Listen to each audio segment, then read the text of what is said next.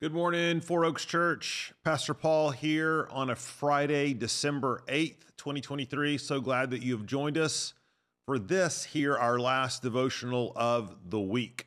We have been diving in to Matthew chapter 13, where Jesus is providing a commentary on the state of Israel's soul. Um, and he's doing this in the form of a series of teachings uh, or parables. So, one of the things that we've seen in Matthew 1 through 12 as Jesus is making his case that he is the Messiah King, the long anointed one, the fulfillment of Old Testament prophecy, is that people have been responding in a variety of different ways. Some have scoffed, some have embraced him, some have uh, evaluated him from a distance. Um, others have been hostile to him, like the religious leaders.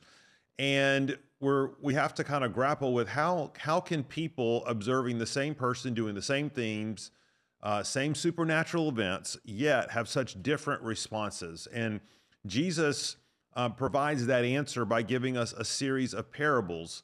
And we've been looking at those over the last few weeks. The parable of the sower two weeks ago, the parable of the weeds last week, but this week we're we're camping out or have been camping out in three parables, short parables that Jesus uses to teach us the nature of the kingdom, okay?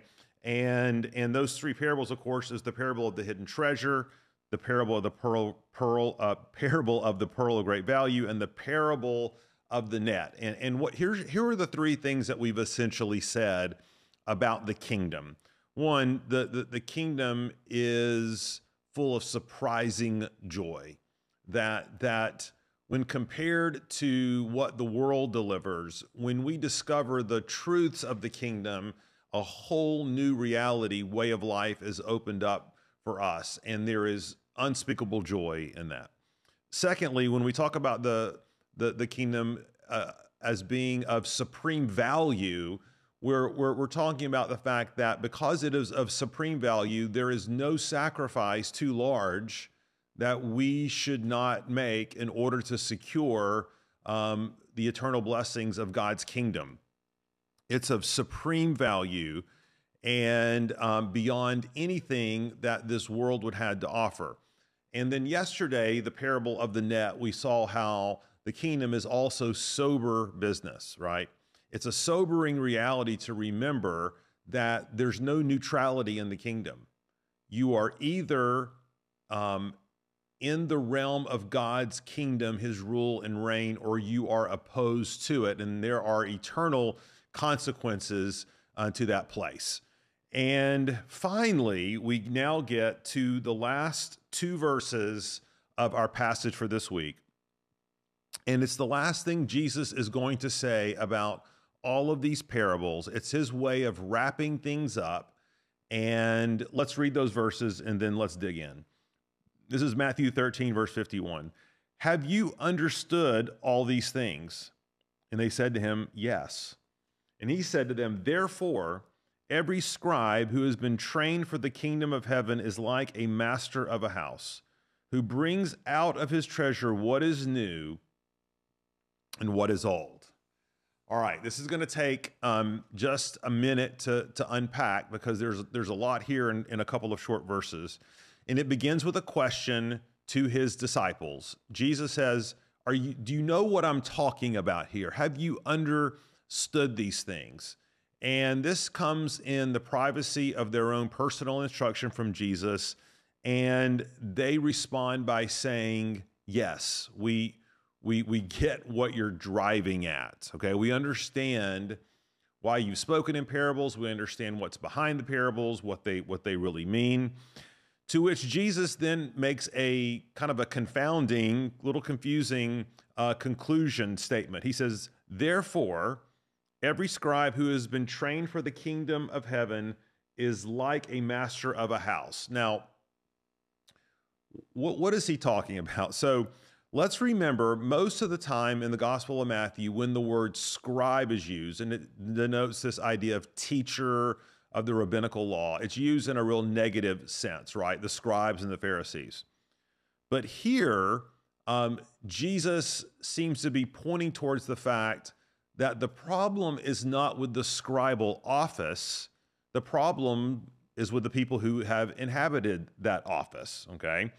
And Jesus says there's actually going to be a new class of teachers, a new class of scribes, so to speak.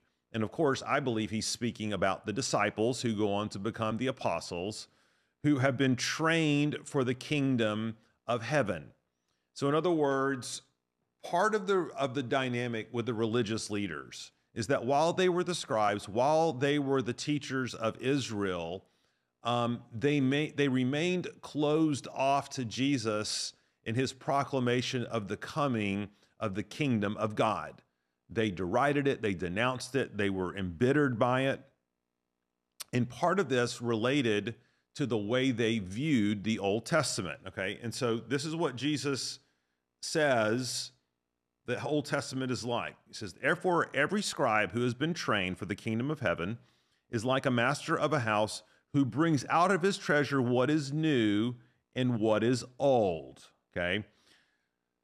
For the Pharisee, and I, I think what Jesus is referring to there, what is new is what old. I think he's very much speaking. What is old? What is old is, of course, the Old Covenant, the Old Testament, and that Old Covenant is indeed a treasure. And as scribes of the Old Testament law, this treasure had been entrusted to these Pharisees and to these scribes, right? So far, so good. However, because the scribes failed to see what the old covenant was pointing to, that it was pointing to a spiritual kingdom of God, it was pointing to a Messiah, it was pointing to um, a greater promise and a greater fulfillment. Okay.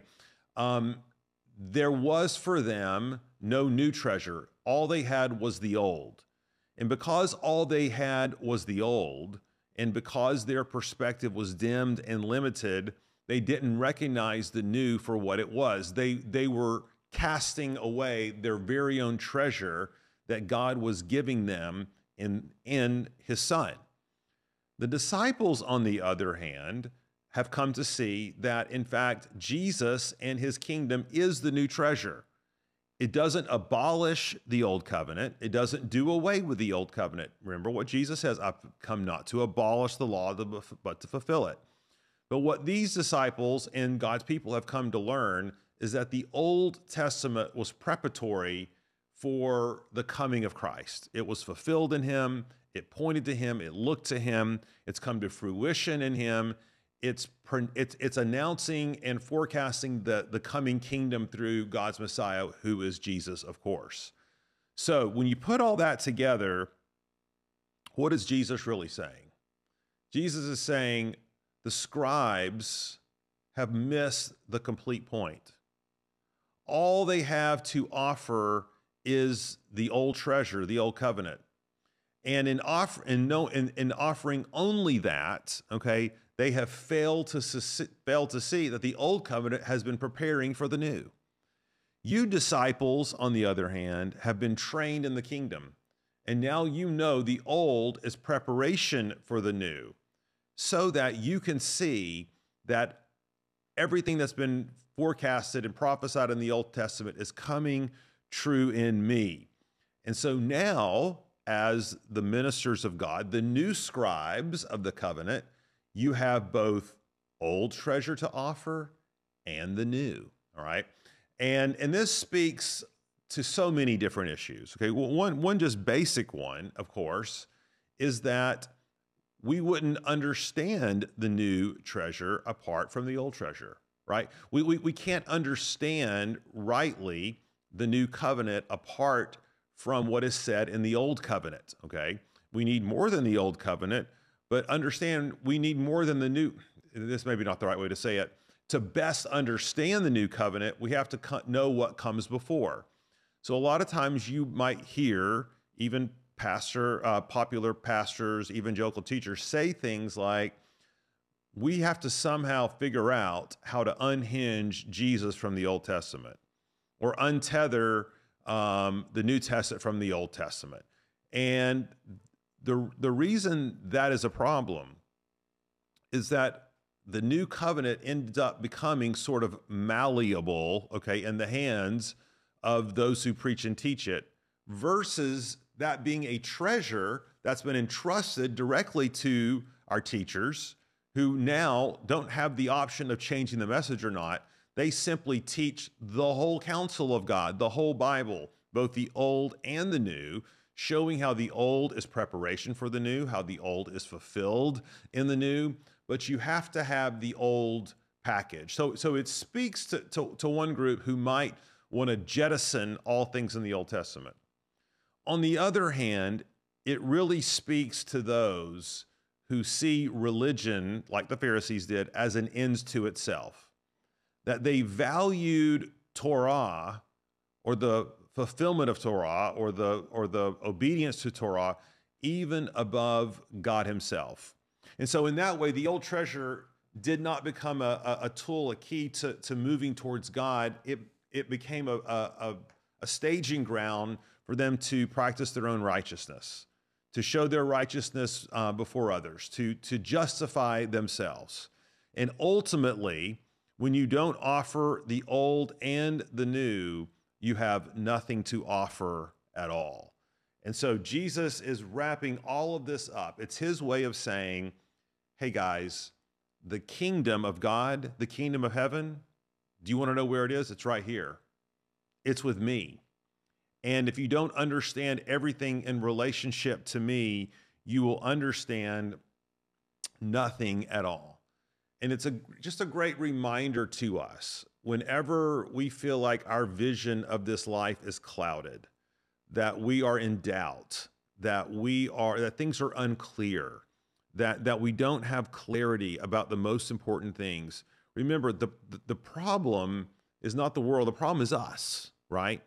Um, the problem lies in the fact that we need the corrective lenses of the kingdom to fit over our eyes to show us that God, in fact, is in charge, that He's making all things new, that He's bringing all things together under His righteous rule and reign through the person and work of His Son, Jesus Christ.